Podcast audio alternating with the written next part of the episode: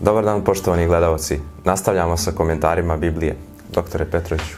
A, dragi prijatelji, nastavljamo da analiziramo živote ljudi koji su opisani u Bibliji, a, kojima se, sa kojima je Bog na poseban način komunicirao i kojima se Bog na jedan poseban način meša u život. I analiziramo živote drugih ljudi koji su dolazili u kontakt sa tim Božim ljudima, odnosno ljudima sa kojima je Bog na poseban način komunicirao i preko kojih je delovao, tako da možemo tu da izlačimo vrlo, vrlo korisne pouke za naš svakodnevni život. I čitat ćemo sada od 25. poglavlja prvi stih. Avram je uzeo još jednu ženu koja se zvala Hetura. Ona mu je rodila Zemrana, Joksana, Madana, Madijana, Jesvoka i Suju. Joksanu se, su se rodili Sava i Dedan. Dedanovi sinovi bili su Asurim, Letusim i Laomim. U četvrtom stihu nećemo da čitamo, govori se ko su bili Madijanovi simovi i tako dalje. Ono što je ovde bitno da vidimo, jeste da je Avram a, iako je imao sve blagoslove koje ima Bog dao, dobio je sina od Boga sa Sarom, od koga će da se da nastane veliki narod.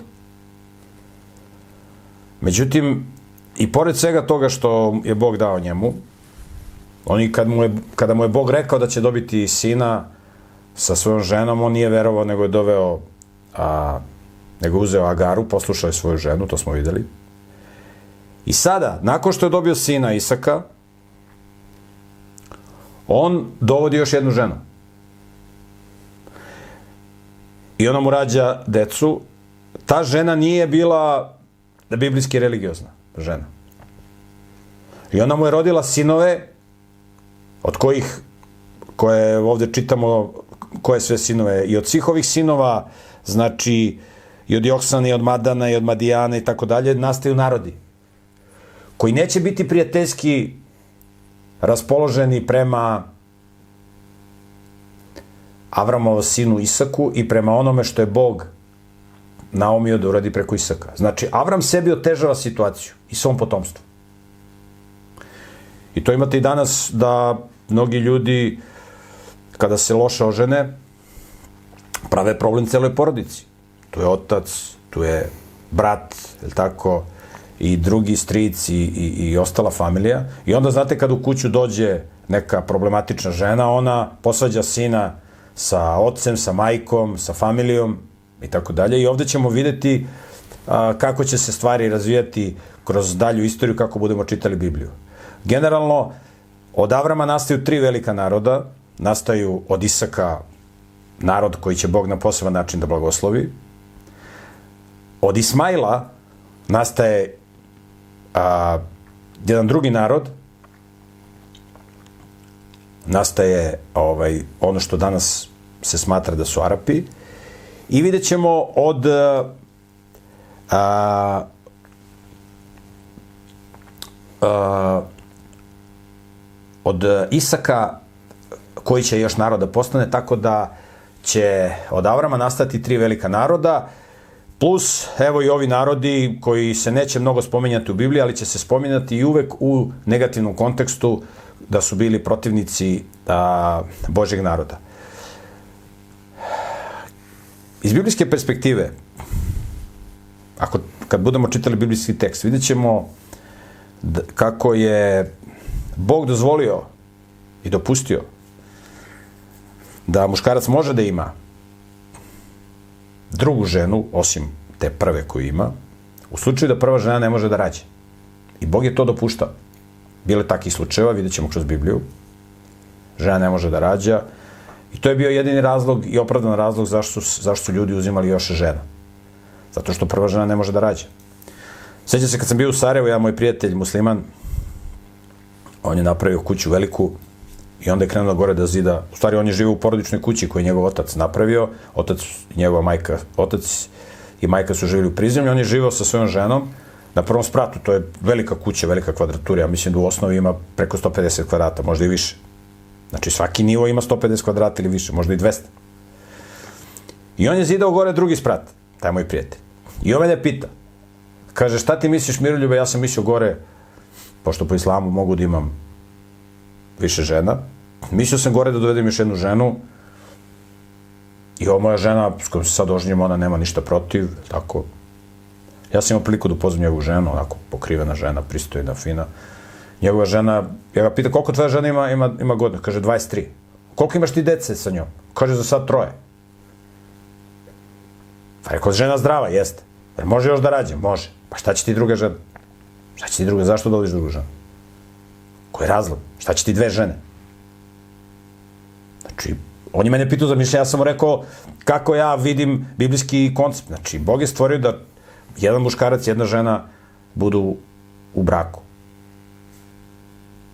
U slučaju da žena ne može da rađa, onda je to druga situacija. Onda, onda evo imamo primjer kako je Sara posticala svog muža da dovede drugu ženu, da bi imali potomstvo. I to ćemo vidjeti u istoriji našeg naroda, ko malo čitava istoriju i tako dalje, može da vidi da je bilo takih slučajeva. Kad žena ne može da rađa, ona svom mužu dovede drugu ženu. Čuveni junak iz mog plemena, iz Kuča, Vukić Popov, on se tako oženio po drugi put. Njegova žena koja nije mogla da rađa mu je dovela drugu ženu. I postoje mnogi drugi primjeri, ne samo u, ne samo u Bibliji, nego i to se krasnije primjenjivalo u drugim I iz biblijske perspektive to je opravdano. Međutim, ovde imamo da Avram, kogod je bio znamenit čovek i blizak Bogu, on pravi greške. I Bog ljude prikazuje onake kakvi jesu, realno. Mnogima se ovo ne sviđa i kažu Biblija je falsifikovana, nije tačno da je Avram pravio ovo, da nije slušao Boga i tako dalje i tako dalje. To je jednostavno nije tačno. Bog realno prikazuje biblijske ličnosti i zato je bitno da vidimo preko koga Bog radi, na kakav način i kako su se oni ponašali. Koliko je Bog milostiv i koliko Bog trpi ljude i preko kakih ljudi nesavršenih Bog radi. Čitamo dalje od petog stiha šta se dalje dešavalo. Avram je Isaku dao sve što je imao, a sinovima koje je imao sa inočama dao je darove. Zatim ih je još za života poslao na istok, daleko od svog sina Isaka, u zemlju istoka. Ovo su godine Avramovog života, što ga je proživeo 175 godina. Zatim je Avram izdahnuo i umro u dubokoj starosti, stari zadovoljan i bio je pribran svom narodu. Njegovi sinovi Isak i Ismailo sahranili su ga u pećini Makpeli, koja je ispod Mamrije, ispred Mamrije u polju Efrona, sina Soara Heteina, u polju koje je Avram kupio od Hetovih sinova. Tamo su sahranjeni Avram i njegova žena Sara. Posle Avramove smrti, Bog je i dalje blagosiljao njegove, njegovog sina Isaka, koji je živeo blizu Vir Laj Roija.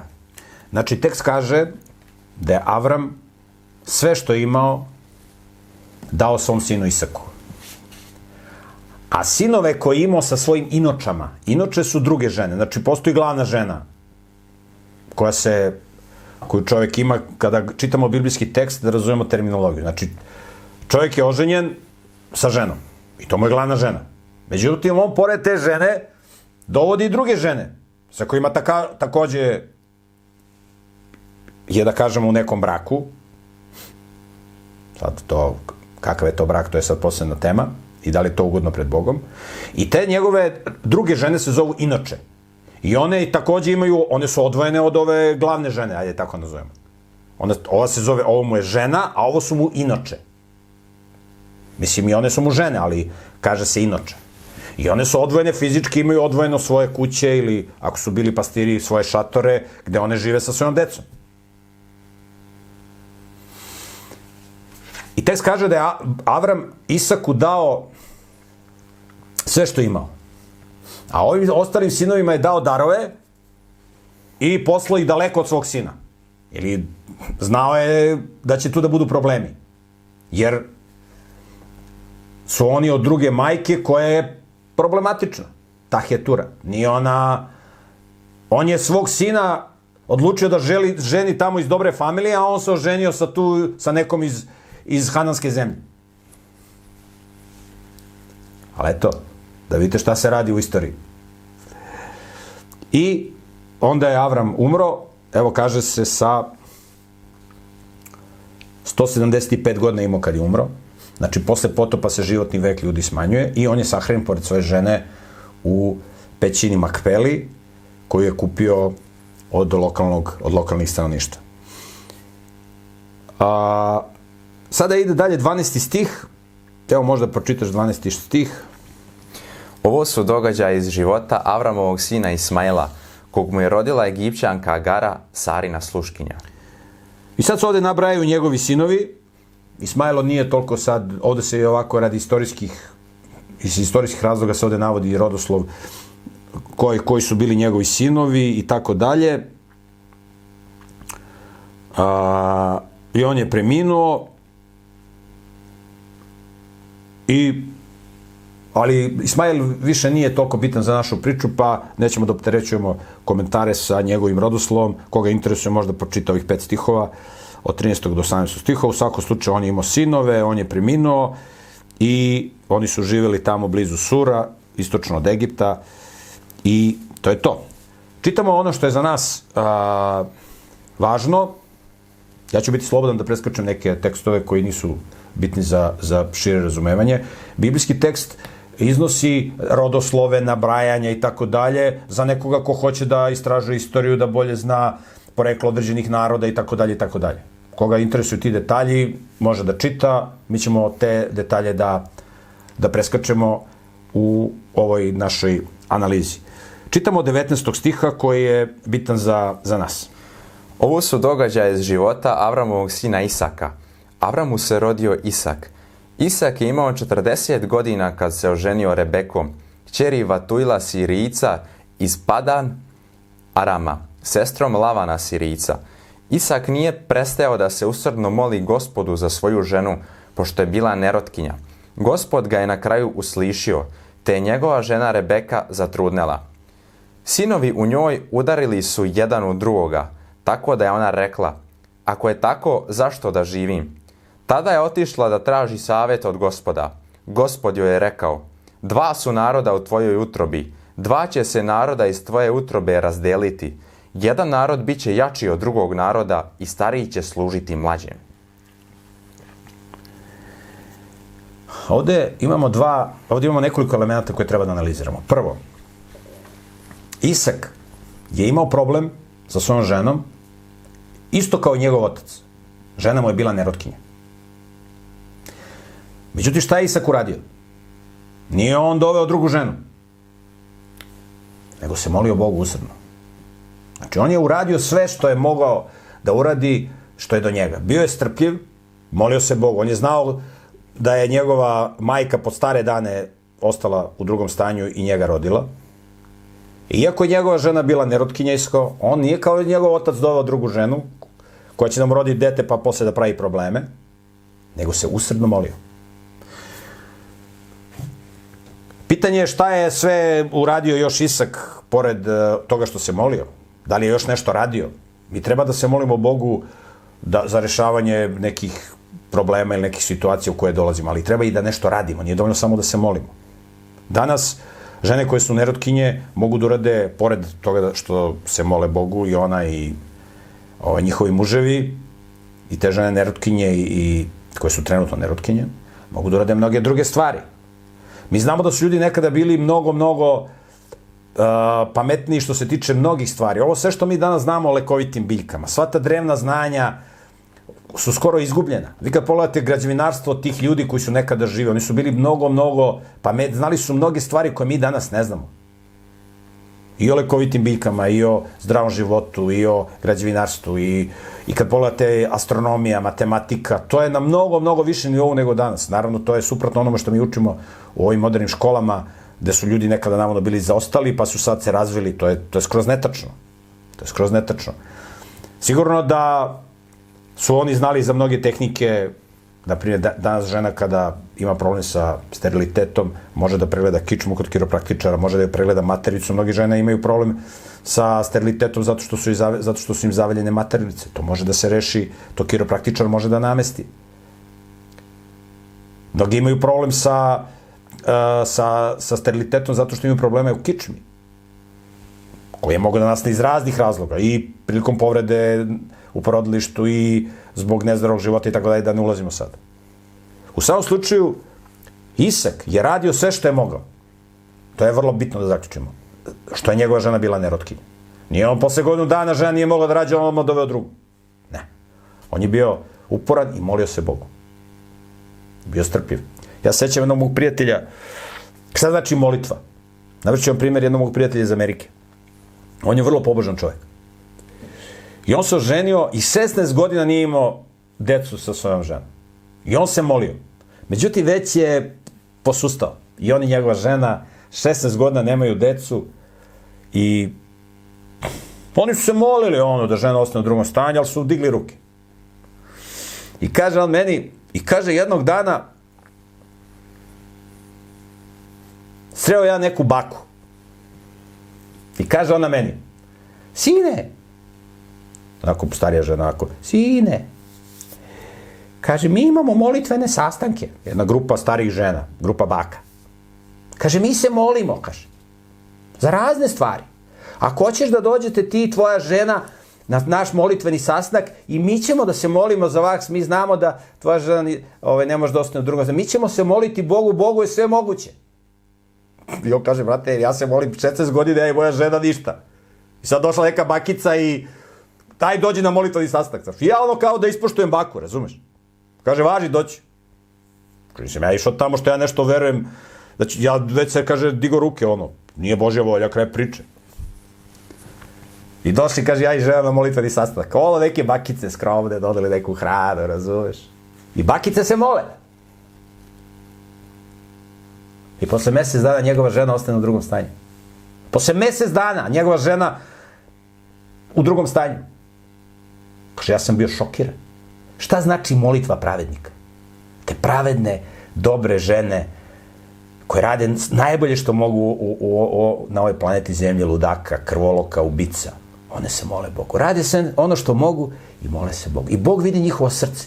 Srce pravednika. Znate šta znači molitva pravednika? I posle 16 godina njegova žena ostane u drugom stanju.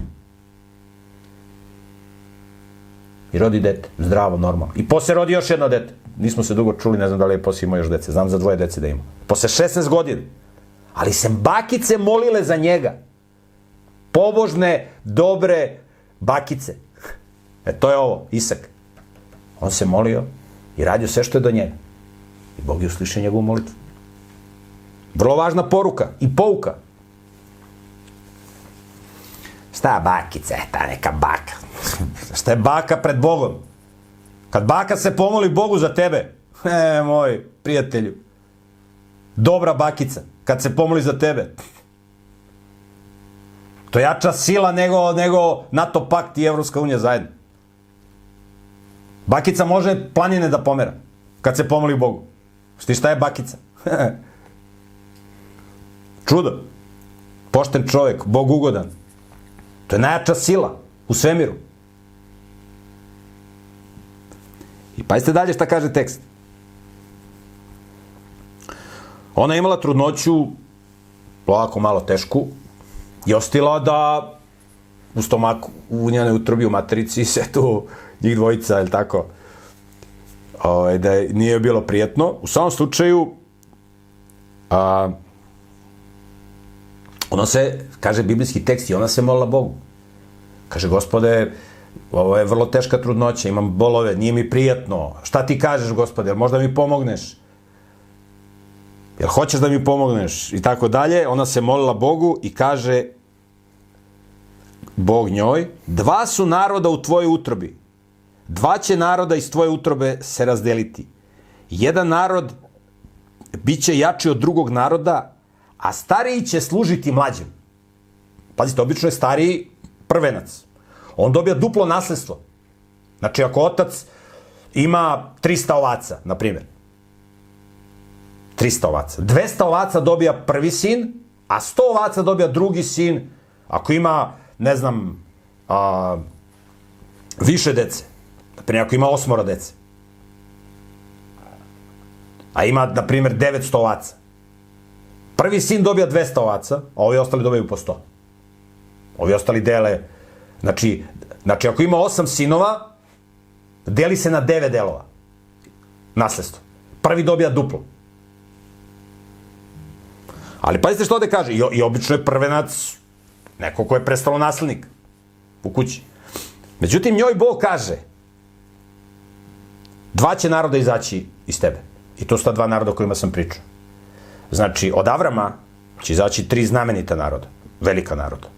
Od njegovog prvog sina Ismaila će izaći veliki narod i od njegovog sina Isaka će izaći dva naroda, to su ova dva naroda. Od Jakova i od es, Isava. Sad ćemo vidjeti ovaj, ta dva naroda. Naravno, sa, ovom, sa ovim svojim, inoč, sa ovom svojim inočom je on imao još sinova od koji će nastati još neki narodi, ali oni se spomenju redko u Bibliji, spomenju se, vidjet ćemo u negativnom kontekstu u, u odnosu na Boži narod. Ali pazite ovde poruka, šta kaže Bog njoj. Stariji će služiti mlađem. Znači, Bog njoj kaže, tvoj mlađi sin, on će biti glava. U duhovnom smislu i onda u svakom drugom smislu. Znači, ona je čula poruku od Boga. Pazite, ovaj, ovaj detalj je vrlo bitan za, za kasnije razumevanje događaja. Šta će se kasnije desiti? Čitamo dalje tekst, 24. 24. stih, prva knjiga Mojsija, 25. poglavlje, 24. stih. Kad je došlo vreme da rodi, u njenoj utrobi bili su blizanci. Tada je prvi izašao sav crveni dlakav, kao da ima ogrtač od dlake. Zato su mu dali ime Isav.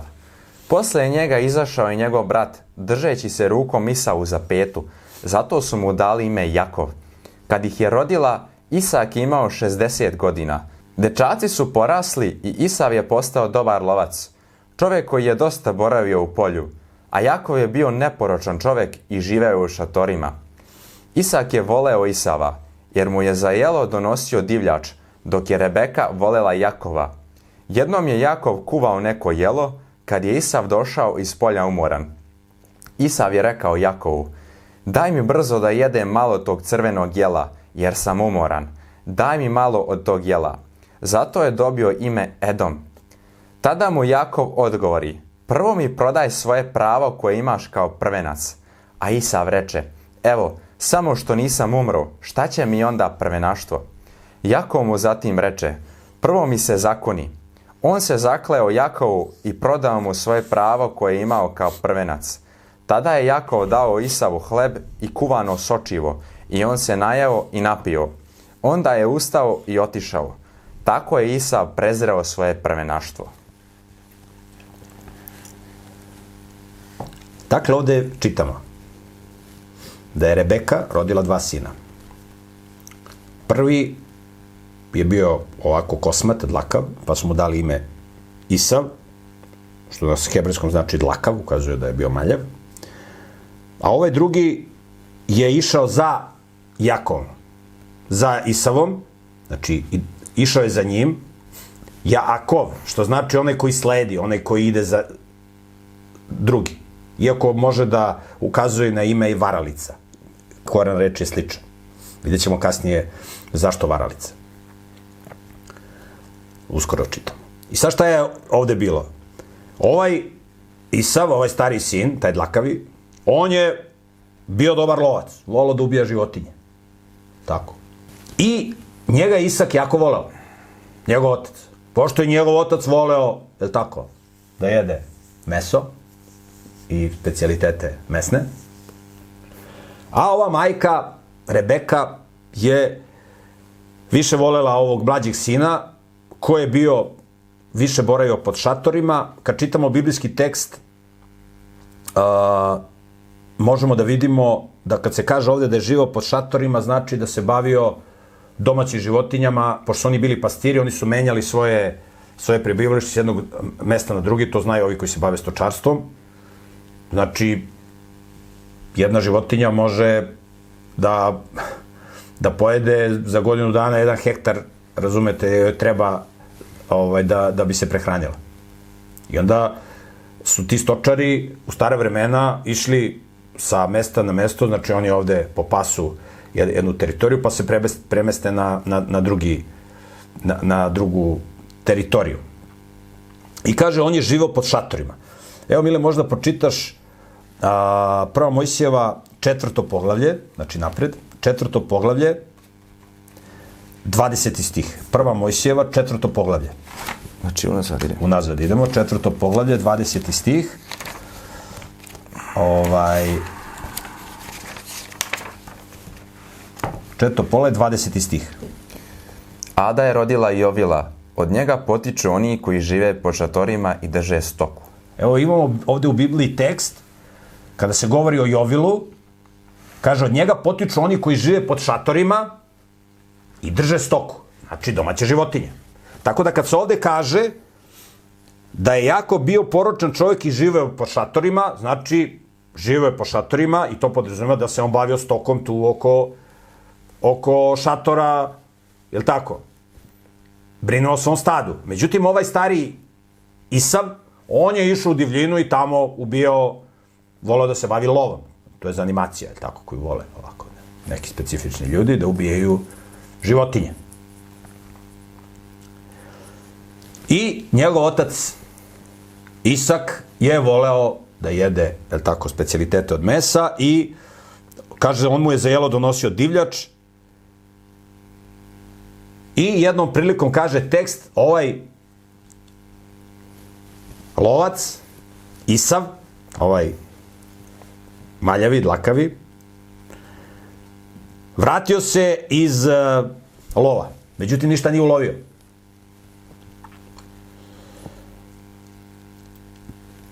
I kad je došao umoran, ništa nije ulovio, ovaj njegov brat je tu spremao neko jelo, neko sočivo, očigledno ovaj je jeo, ovaj je bio neki vegetarijanac, što bi ga danas rekli sektaš vegetarijanac. Tako da, ovi koji su na biljnoj hrani, kako je Bog zapovedio, to su sektaši, vegetarijanci. I vidimo ovde da je on napravio neku čorbu od sočiva. A ovaj jede, je tako, meso. Za mišiće, pošto za mišiće treba meso. Smatraju ovi što jedu meso. I ovaj je bio toliko gladan, ništa nije ulovio i kaže, daj mi brzo da jedem malo tog crvenog jela, jer sam umoran. Daj mi malo tog, je, malo tog jela, od tog crvenog jela. I kaže, zato su ga prozvali Edom. Edom na hebrejskom znači crven. Znači, njegovo ime je bilo Isav, maljavi. Ali zato što je bio proždrljiv. I onda će ovo, ovo, ovo da, da vidite šta će sada se desi, ovde čitamo. Zbog, te, zbog toga je dobio nadimak. I danas imamo isto, danas ljudima daju nadimke i menjaju imena po nekoj osobini. Kad pravi neki problem, onda mu po tome daju ovaj, ovaj neki nadimak. E tako je ovaj, ovo, ovome su dali nadimak, odnosno to mu je posle postalo ime. Edom, crveni. Jer je video crveno jelo. Pošto mu je bila, u oči mu je bila krv da ubija životinje i vole da jede meso, je tako? Ovo mu je bila dobra asocijacija, video crveno meso i kaže, daj mi da jedem to crveno jelo. Kasnije čit, čitamo da je to bila biljna hrana, sočivo. Inače, sočivo, možete pogledati na, na internetu tabela, je jedna izuzetno energetski jaka biljka, mnogo jača nego bilo koje meso. Uz onoga koga interesuje istina o ishrani, koga ne interesuje ništa. Tada mu Jakov odgovori, ovaj hoće da jede njegovu čorbu, šta napravio? Prvo mi prodaj svoje pravo koje imaš kao prvenac. Ti si prvenac, ti ćeš dobiješ sve duplo, ti ćeš dobiješ blagoslov poseban od, od oca, kao prvenac. Daj ti meni, prodaj mi svoje prvenaštvo. Možeš se odrekneš u moju korist. I danas imate da se mnogi odriču i svog imanja u korist rođaka i tako dalje i tako dalje. Ali ovde se ne radi samo o, o prodaji prvenaštva se imanja tiče. Jakova očigledno nisu toliko interesovale materijalne stvari. Nego su više interesovali duhovne stvari. I vidjet ćemo da će od tog Jakova nastati jedan poseban narod preko koga će Bog i ovu Bibliju da nam da. Jedan poseban narod, izabrani narod. I tom Jakovu će isto da bude promenjeno ime. U čuveno ime Izraela. U svom slučaju Jakov njemu kaže, daj ti, kaže, prodaj mi svoje prve našto. Ja ću ti dati da jedeš, pošto vidio da ovo je alav, ovo je hoće da jede, isko, isko, iskolačile mu oči. Razumete? Bio proždrljiv. Kaže, a ovaj, ovaj maljavi njemu kaže Isav, evo samo što nisam umro, šta će mi onda prve našto? To je ono, ko da slušate ove proždrljivce danas. Jao, umreću, daj da jedem, daj, daj mi jedno pivo, daj, evo, crknu, umreću. Gotovo, nema droge, gotovo. Umire. Umire. On će zbog droge da ubi, on nema šta neće da uradi. Prodaj prve naštvo i sve, i kuću, i ženu, i sve, i porodicu, sve. Daje mi, Kaže, evo samo što nisam umro, šta će mi onda život? Jakov mu zatim reče, prvo mi se zakuni. On se zakleo Jak Jakovu i prodao mu svoje pravo koje imao kao prvenac. Znači, prodao mu je sva prava. I materijalna i duhovna. Tada je Jakov dao Isavu hleb i kuvano sočivo. Ti još šta je jeo Jakov? Vidjet ćemo Jakov od njega, on će poslati Izrael. Njemu se imen promeniti u Izrael, što znači onaj koji se bori sa Bogom. Onaj koji se bori sa, zajedno sa Bogom. Izrael. Čuveno ime. Kaže, daj mi svoje pravo koje imaš kao prvenac. On se interesuje za duhovne stvari. Pazite šta je jeo. I onda mu je dao hleb, znači jeo hleb čovjek, integralne žitarice, ko Skenderbeg što je jeo integralne žitarice. Šta je Skenderbeg najveći unak rekao? Dajte mi samo dve stvari, pobedit ću svakog neprijatelja. Žito i oružje. Isto ko Jakov. Daš mu žitarice i daš mu oružje, a oružje je povezano sa Bogom. To je najjače oružje. Kad se povežeš sa Bogom, niko ti ništa ne može. A za hranu, žitarice. I evo, evo, sočivo. Žit, šta, su, šta je sočivo? Sočivo su mahunarke. Kad kombinujete žitarice i mahunarke, imate sve aminokiseline. Evo, to vidite iz ovog teksta. Medicinski tekst, med, tekst iz medicine. Jeo žitarice integralne i jeo mahunarke. Sve aminokiseline.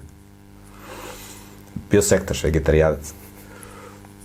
Tada je Jakov dao Isavu hleb i kuvano sočivo i on se najeo i napio. Dobio je verovatno i vodu, nije, nije bilo alkohola tu da se napio, ali napio se vode, verovatno. Onda je ustao i otišao, tako je Iza, Isav prezreo svoje prevenaštvo. Svojim ponašanjem je Isav prezreo ono što mu je Bog dao. I tako danas mnogi ljudi. Bog mu da zdravlje, Bog mu da dobru ženu, Bog mu da porodicu, Bog mu da, svašta mu da. Dobro. I on to prezre, on se ode da se valja u blatu ko svinje. Ode da se upropasti. Prezre. Prezre ono što mu je Bog dao.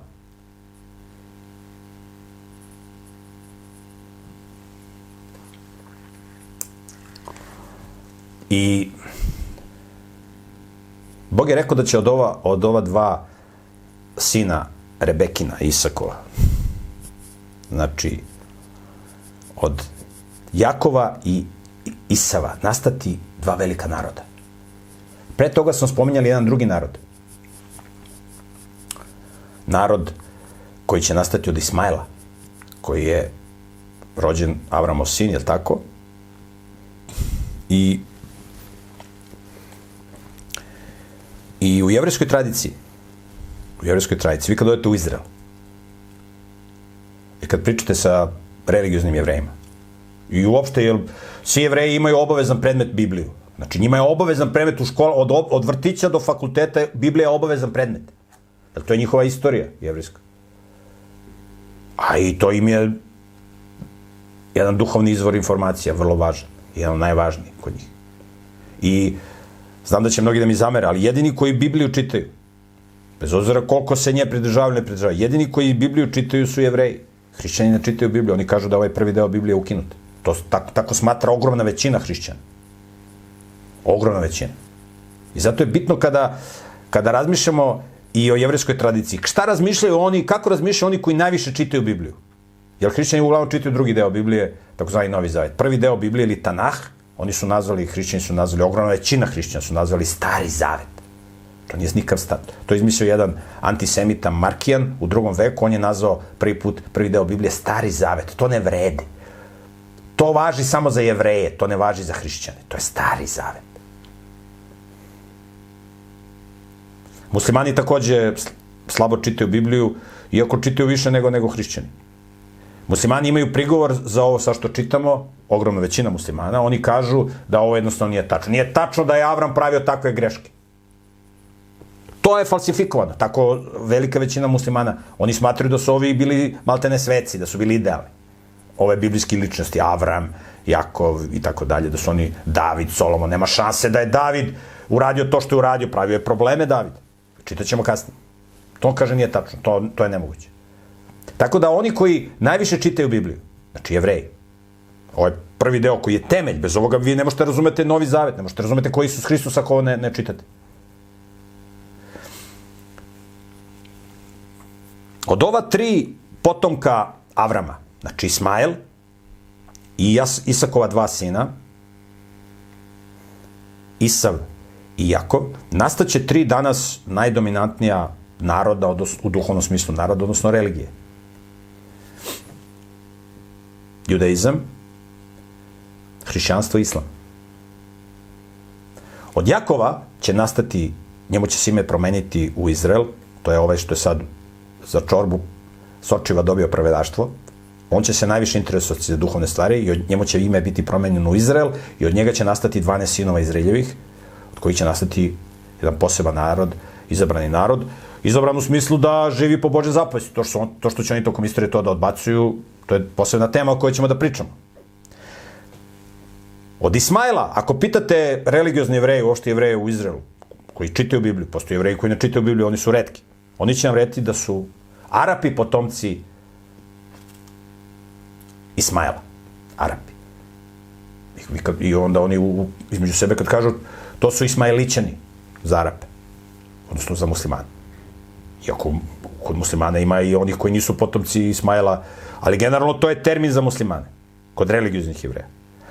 A što se tiče ovog što je ovog proždrljivog što je za tanjer sočiva i hleba prodao svoje prevenaštvo, religiozni jevreji i uopšte jevreji u pod Edomom, što znači crven, pod njim podrazumevaju hrišćane. Mi ćemo vidjeti sad u, u tekstu kako će se situacija odvijeti. Taj Edom će hteti da ubije Jakova. I to je ono što se dešavalo kroz istoriju kada je prevashodno zapadno hrišćanstvo progonilo i ubijalo jevreje. I postoji jedan postoji jedna knjiga u Bibliji, knjiga proroka Avdije.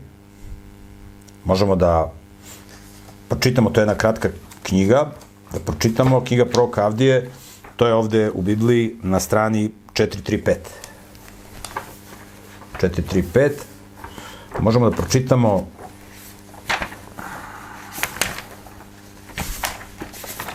ovaj, knjigu proroka Avdije. Od početka, znači nije velika knjiga, ima ovaj, na, na jednoj strani je, je ceo, ceo tekst. Ovaj, vrlo, je, vrlo je korisno da vidite kako su od ovih naroda, od Isaka, ovaj, kako su nastali današnji narodi čitamo knjigu proroka Avdije, znači ima neki 22 stih, 21 stih, ima samo jedno poglavlje ova, ova knjiga. I religiozni jevreji, znači oni koji čitaju najviše Bibliju, nećemo da se bavimo njihovim nedostacima i manama, ali oni najviše čitaju Bibliju, oni smatruju da je ova knjiga, knjiga proroka Avdije, u stvari opis hrišćanstva.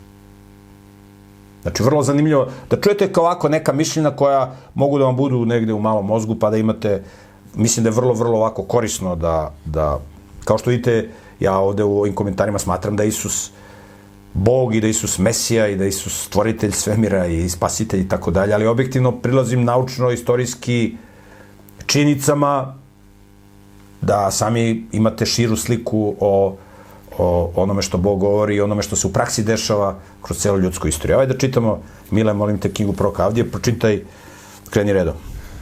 Avdijina vizija. Ovako kaže gospod za Edom. Za Edom. To je ovaj Isav, jer će od Isava da nastanu, njega su, njemu su promen, promenili ime u Edom i od njega će nastati Edomci, koji će biti veliki neprijatelji uh, Božem narodu. I sad slušajte šta kaže Bog za Edom, za kojeg Religiozni jevreji smatruju da je to slika hrišćanstva, ovog zastranilog hrišćanstva koje čini, nažalost, veliki, veliku većinu.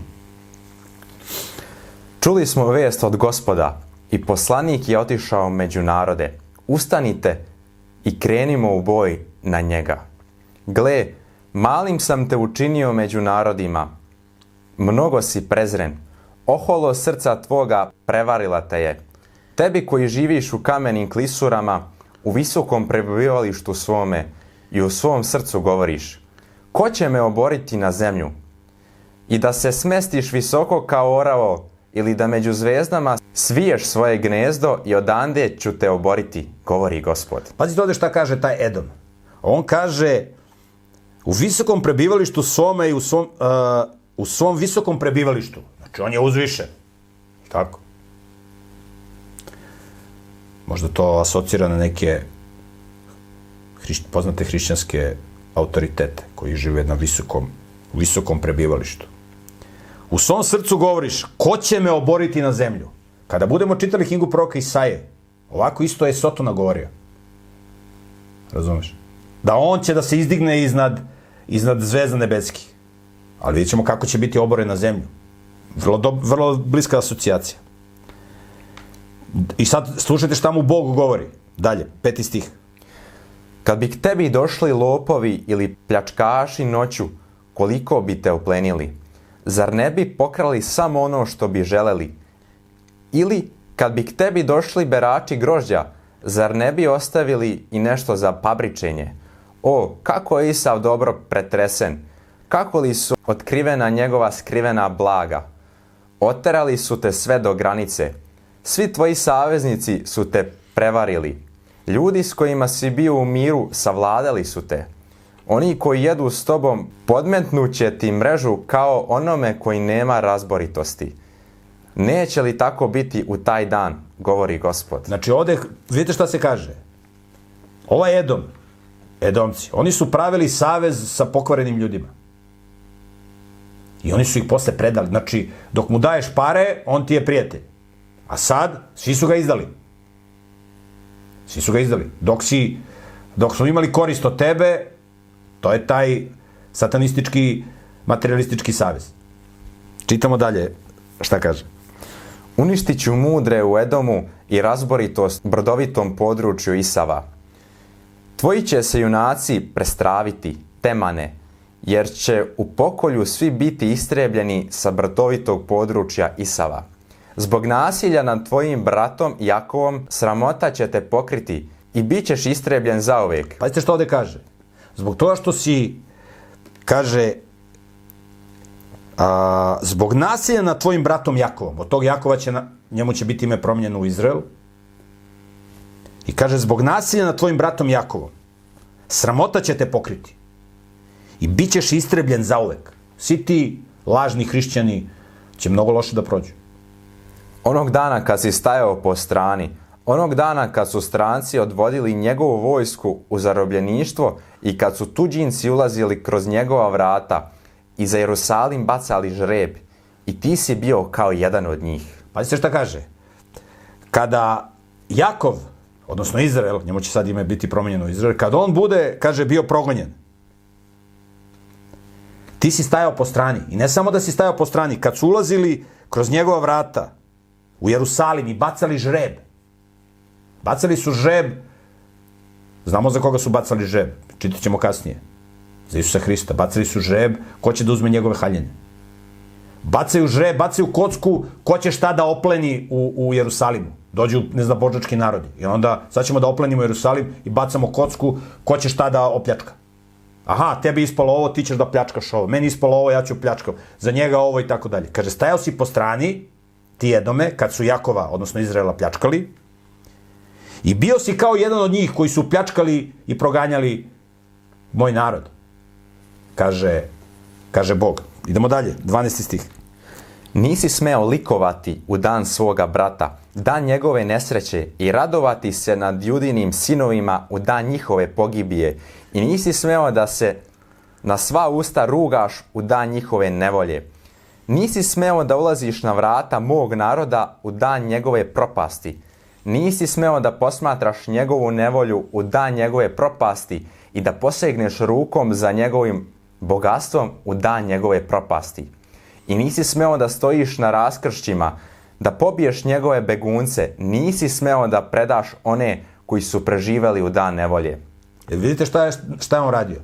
On ne samo da je učestvovao Edom i Edomci, ne samo da su učestvovali u, u ubijanju ovaj, Jakova, odnosno Izraela, nego ovi koji su preživjeli katastrofu, koji su bežali, ovo ih je, sas, ovo ih je pristizao, ubijao i predavao njihovim neprijateljima. Kaže, to nisi smeo da radiš. Jer blizu je gospodnji dan kad će se podići na sve narode. Kako si ti postupao s drugima, tako će se i s tobom postupati. Tvoja će se dela vratiti na tvoju glavu. jer kao što ste vi pili čašu mog gneva na mojoj svetoj gori, tako će je i svi narodi piti bez prestanka. I piće i gutaće, i bit će kao da ih nikada nije bilo. Znači, ovde Bog govori za svi ti razbojnici koji su o jadu radili, da će oni da budu, da će da budu sankcionisani da će dobiti po svojim delima. Oni misle, ja sam umro, i čitat ćemo te tekstove, ja sam umro, ko sad mene može da nađe? Kaže, sklopio sam, čitat ćemo u, u biblijskim tekstovima, kaže, napravio sam savez sa smrću i sa grobom. Ja sam bezbedan, umro sam, nikome neću odgovarati. Međutim, Bog kaže, svako će dobiti po svojim delima. Bog će da ga stvori na kraju istorije, to je Bože obećanje. To nik, niko ne može da ospori. Znači, Bog će sve ljude ponovno da stvori i onda će da izađu na Boži sud. I onda će Bog da ih kazni u skladu sa njihovim delima. Znači, bit ćete svi sankcionisani. Mnogo ćete loše da prođete, kaže Bog. 17 tih. A oni koji, bu, koji budu preživeli, bit će na gori Sion, i ona će biti sveta. Jakovljev dom zauzeće ono što je njegovo.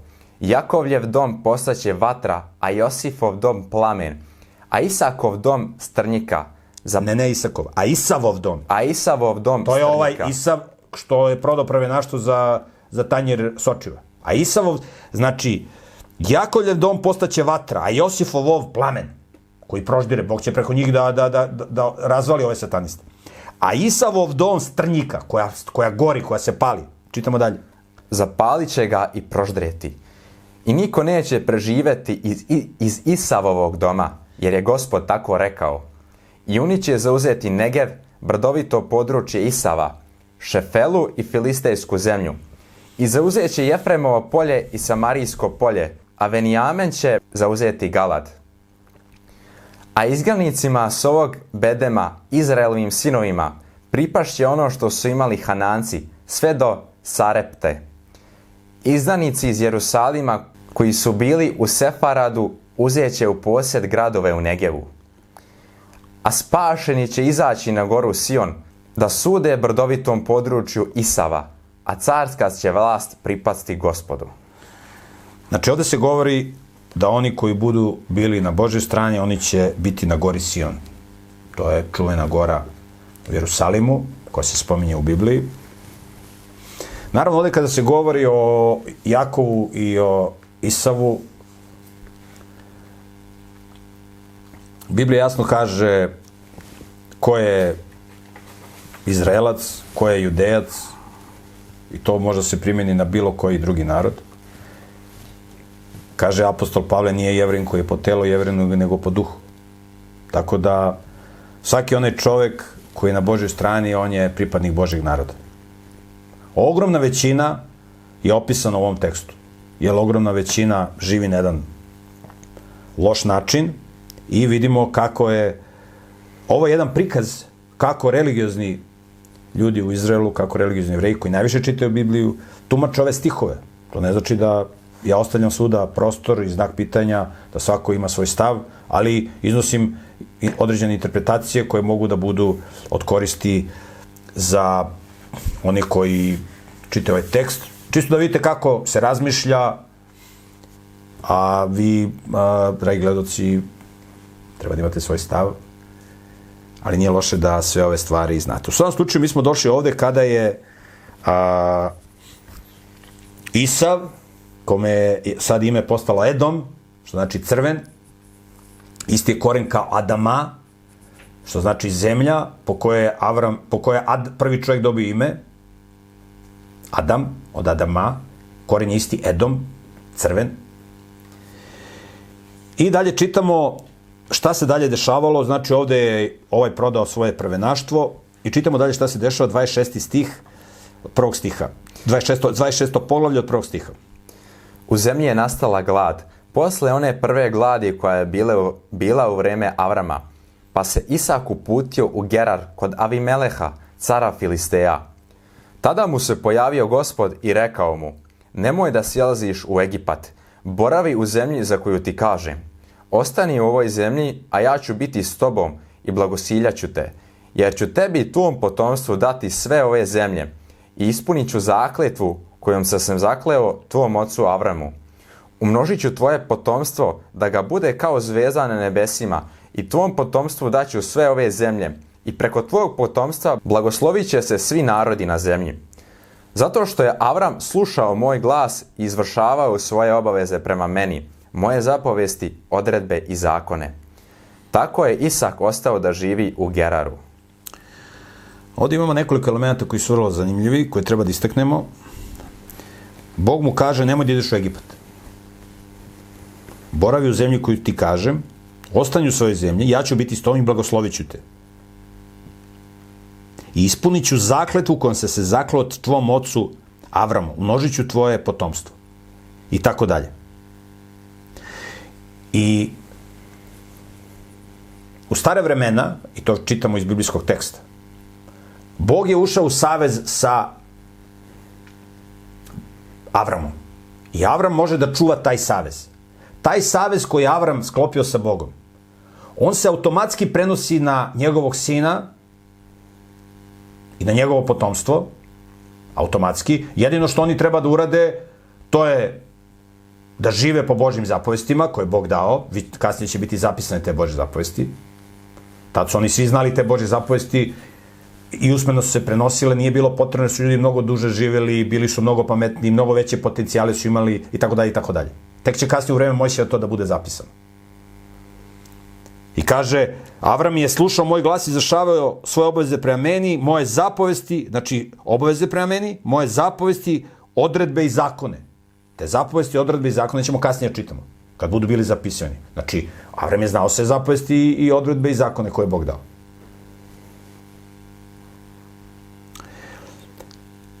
I kaže, i, i šta je bitno? Znači, Avram je ušao u savez sa Bogom, taj savez se automatski prenosi na sinove, Sinovi treba samo da, da poštuju te zapovesti koje je otac poštovog, što će otac da ih nauči, i treba da se obrežu. I automatski oni nemaju potrebe da prave novi savez sa Bogom. Znači, nema potrebe. A savez se prenosi na potomstvo, oni samo trebaju taj savez da iz dalje ispunjavaju, da poštuju odluke saveza, da žive po Božim zapovestima, imali su eto tu obavezu da imaju taj znak saveza koji se zove, koji je bio obrezanje. Savez se prekidao ukoliko bi potomak Avramov, bilo koja generacija, ako bi on prekršio odredbe saveza, znači prekrši, krši Bože zapovesti, ukida se savez, prekida se savez sa Bogom. I da bi se savez ponovo uspostavio, taj čovjek koji je prekršio savez, ili njegovi potomci koji će da nastave da žive nemoralno kao on, trebali su da uđu u savez sa Bogom. Kasnije će u vreme Mojsija i posle Mojsija da kao znak saveza da se uvede i to će ljudi da uvedu, to će rabini da uvedu, takozvano obredno kupanje. Ono što danas se u hrišćanstvu zove krštenje.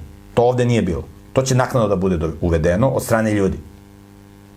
Znači sad vidimo kakav je savez sa Bogom. Znači savez sa Bogom je, ja Bože hoću da živim po tvojim zapovestima, upoznat sam sa tvojom ideologijom, sa tim što pričaš, znam da si ti Bog stvoritelj, ja hoću da živim tako i ulazim u savez sa tobom i postoji znak saveza obrezanja.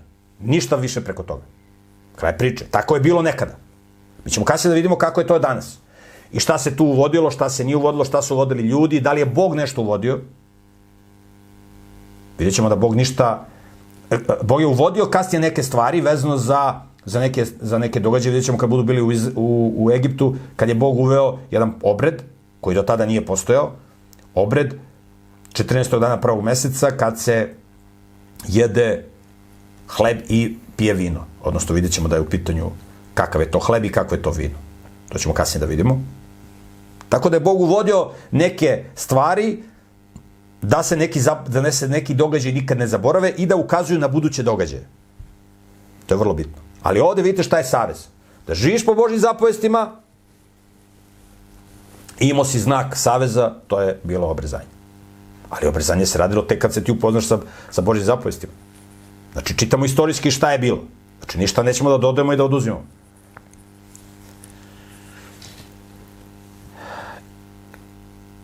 I kaže, preko tebe će, preko tvog potomstva će se blagosloviti svi narodi na zemlji. Zašto preko njegovog potomstva? Zato što će preko ovog a, Isaka i njegovog sina Jakova nastati jedan narod, 12 plemena takozvanih sinova Izraeljevih, preko kojih će Bog nama da da Bibliju, koju mi danas imamo. Bez ove, bez ove knjige mi bismo bili, mi bismo bili slepi kod očiju. Znači, preko ove knjige će Bog nas da blagoslovi, svi pisci ove knjige su pripadnici tog naroda koji će nastati od Isaka, preko Jakova. Naravno, svi mogu da budu, naravno, od njega će nastati, bit će tu i mnogih otpadnika koji više neće biti deo Božeg naroda. A iz drugih naroda će moći da priđu Božem narodu, svi koji hoće. Pred Bogom postoje samo dva naroda. Nema ovo podele, ove, na ove navijačke grupe koje danas imamo. To kod Boga nema. Samo dva naroda postoji. Onaj koji je na Božoj strani, koji živi po Božoj zapovestima i onaj koji nije.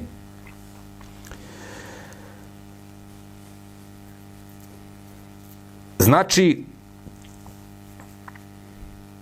on je otišao, Isak je otišao u Gerar kod Avimeleha. Mi smo ovaj, tog Avimeleha spominjali, čitali smo ga ranije, koji je bio u dobrim odnosima sa Avramom.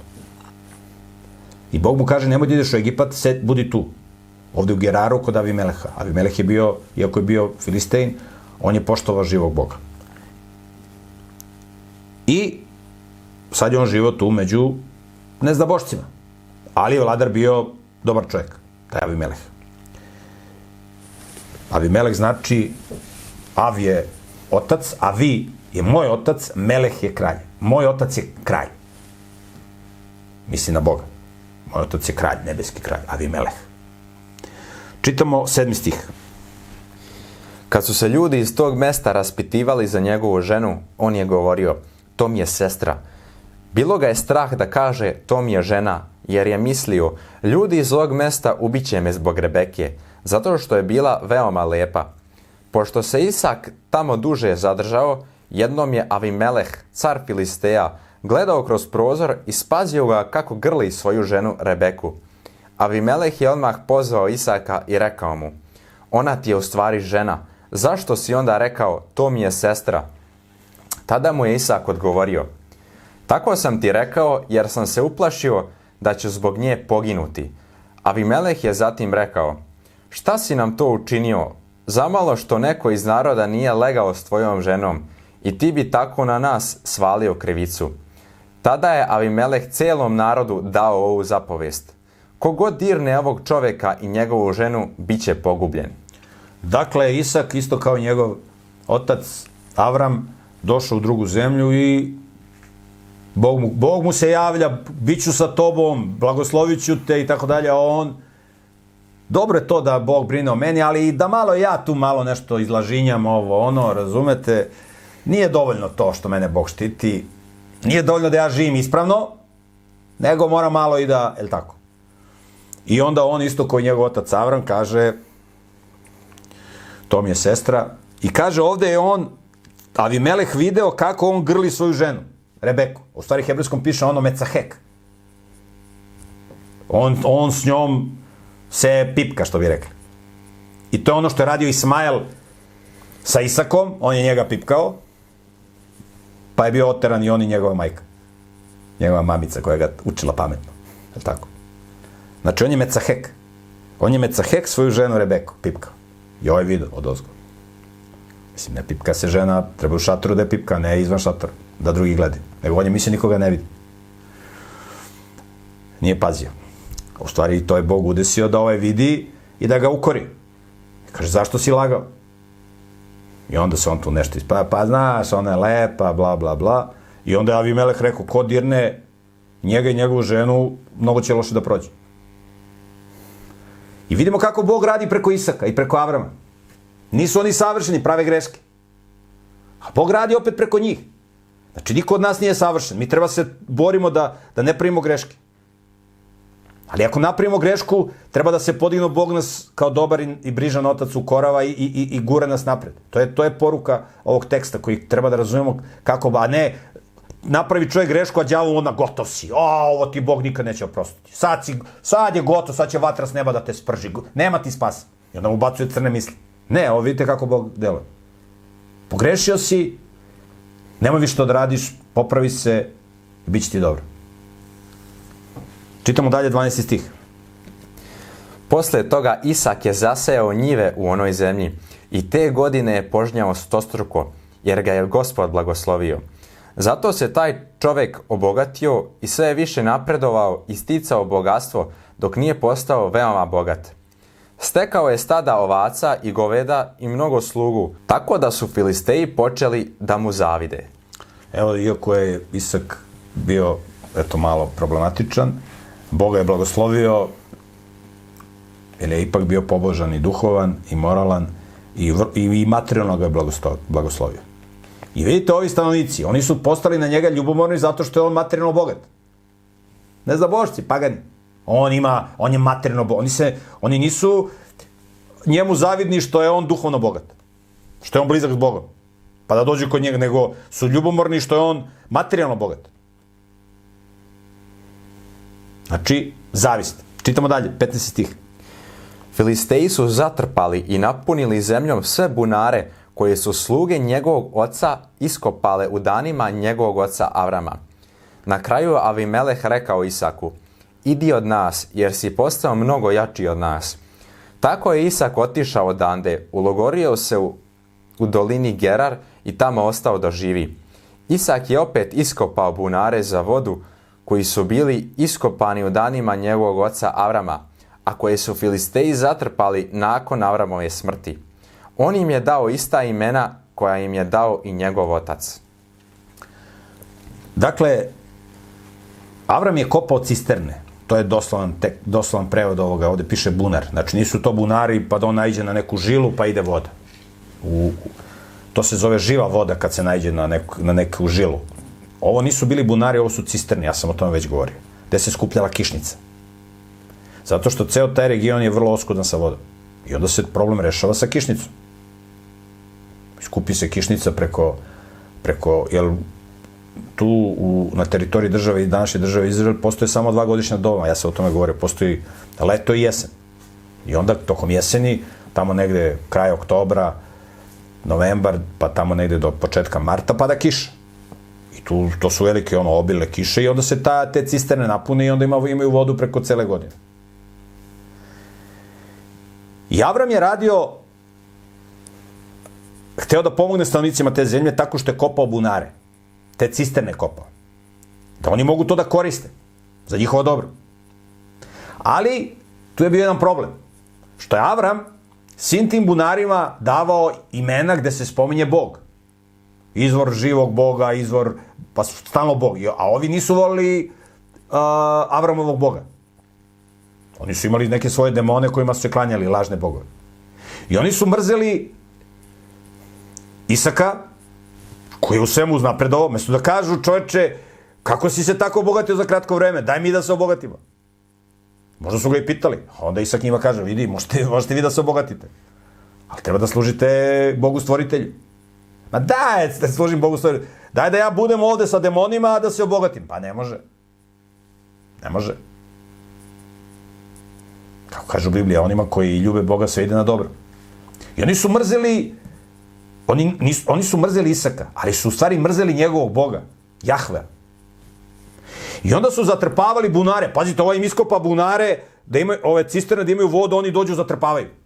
Ne, ima da pocrkamo od žeđa, ali nećemo da pijemo iz njegovih, iz njegovih cisterni, razumeš, koje on iskopa i dava neka imena po svom Bogu, tamo nekom Jahveu. To je iracionalno ponašanje neznabožaca. Da ga uništimo. Međutim, Filist, ovaj, i ovaj Meleh i Filisteji su videli da je on sa Bogom. I da ne mogu s njim da se kače baš tako. I onda, bolje idi ti odavde.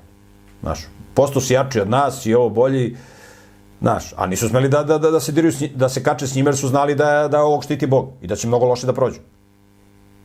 I Isak šta je radio? Nisu tu svi bili loši. Isak je išao i te otkopavao te cisterne sa svojim ljudima. Mogu da kaže, nećete vodu, pa pocrkajte od žeđi kad nećete. Ali bilo je tu i dobrih ljudi.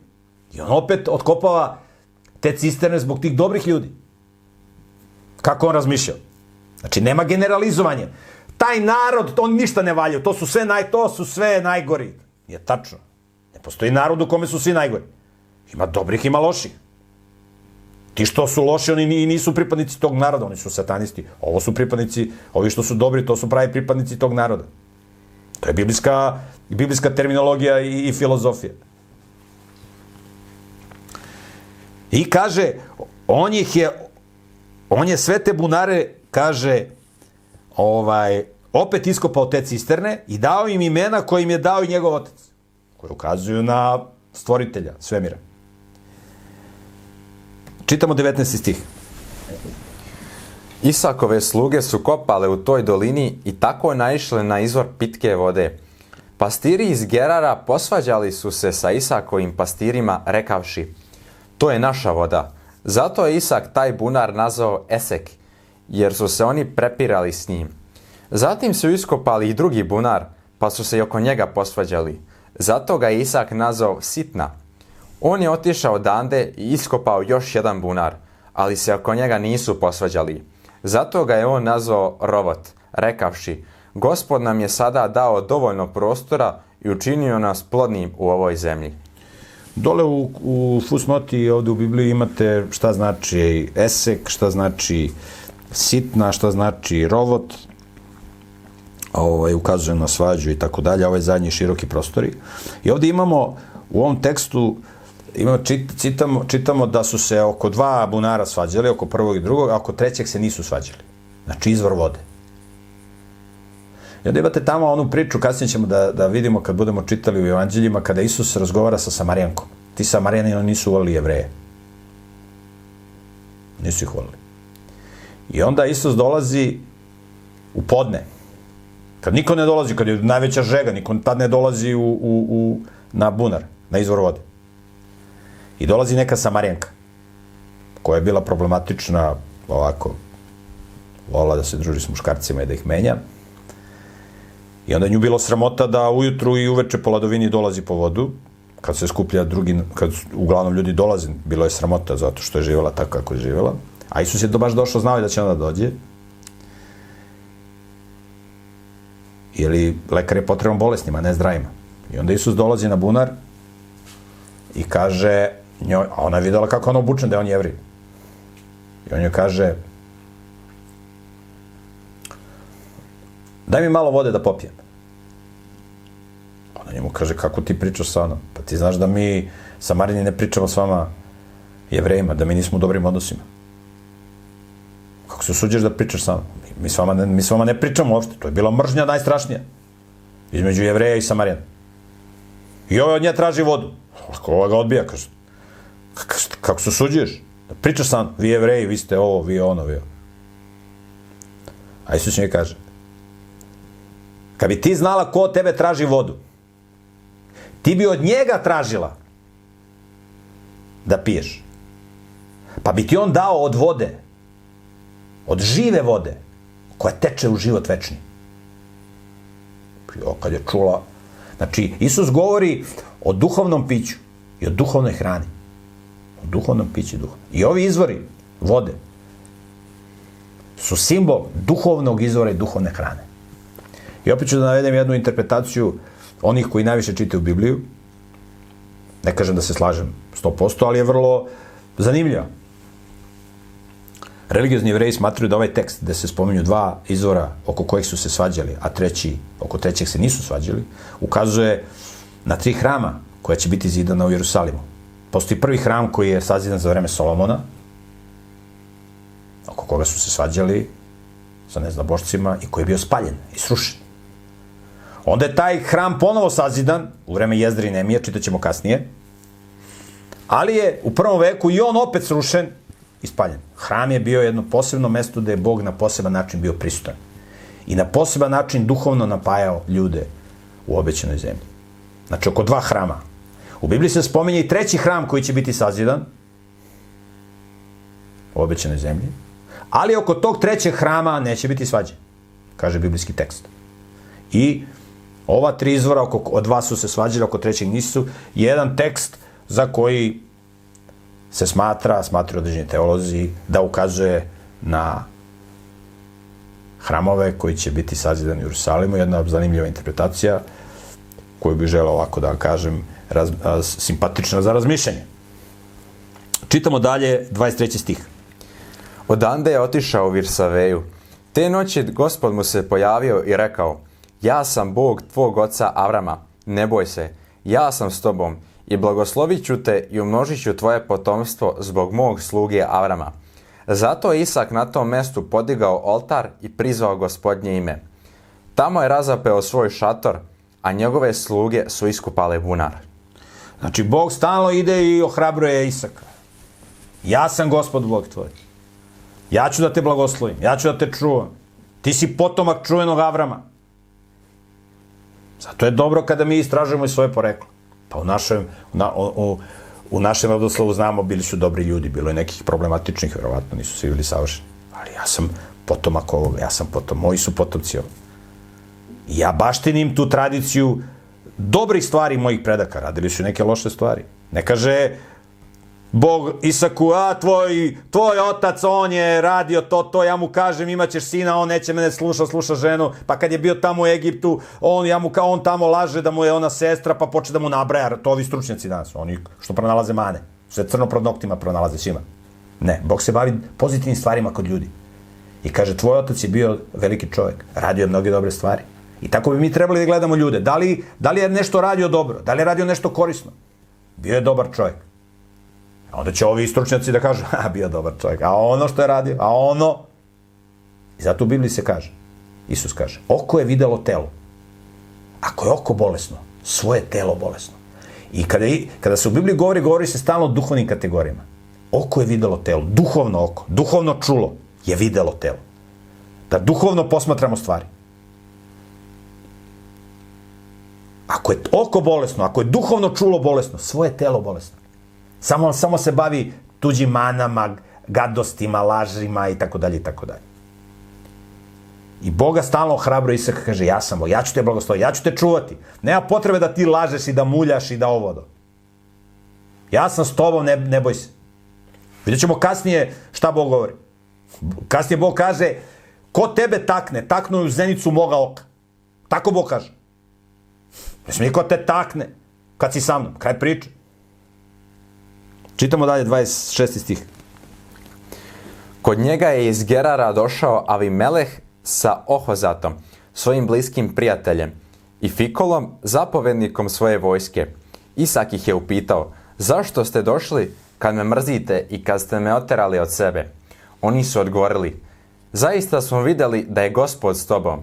Zato smo rekli, hajde da se zakunemo jedan drugome zakletom između nas i tebe i da sklopimo savez s tobom, da nam nećeš učiniti nikakvo zlo, kao što ni mi nismo dirali tebe, nego smo ti činili samo dobro kad smo te pustili da odeš u miru. Ti si onaj koga je gospod blagoslovio. Tada im je Isak priredio gozbu i oni su jeli i pili. Sljedećeg jutra su rano ustali i zakleli se jedan drugom. Zatim ih je Isak otpustio i oni su otišli u miru. Ovaj tekst je vrlo zanimljiv i vrlo poučan. Pazite. Imate ovoga Vimeliha i njegovu ekipu. Zapovednik vojske. Sileđija, glavni komandant.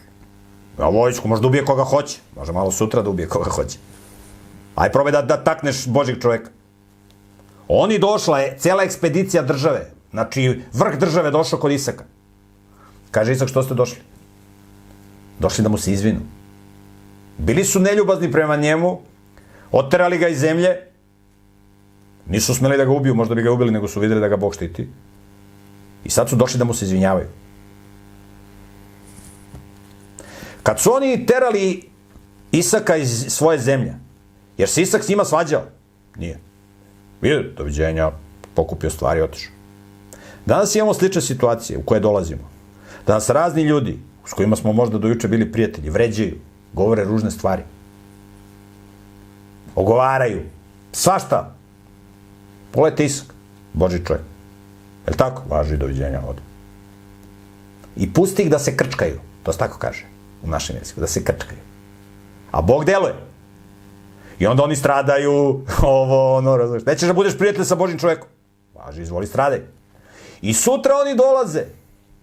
Jel vide koliko je sati, mnogi od njih, dolaze da se izvinjavaju. Izvini, Isak, mi vidimo da je gospod s tobom, pogrešili smo, oprosti, dođu da se izvinjavaju. Cela ekspedicija došla. Ministar, predsjednik vlade, komandant armije, svi došli. Je se Isak, je se Isak nešto bavio miševima? Nije se bavio miševima.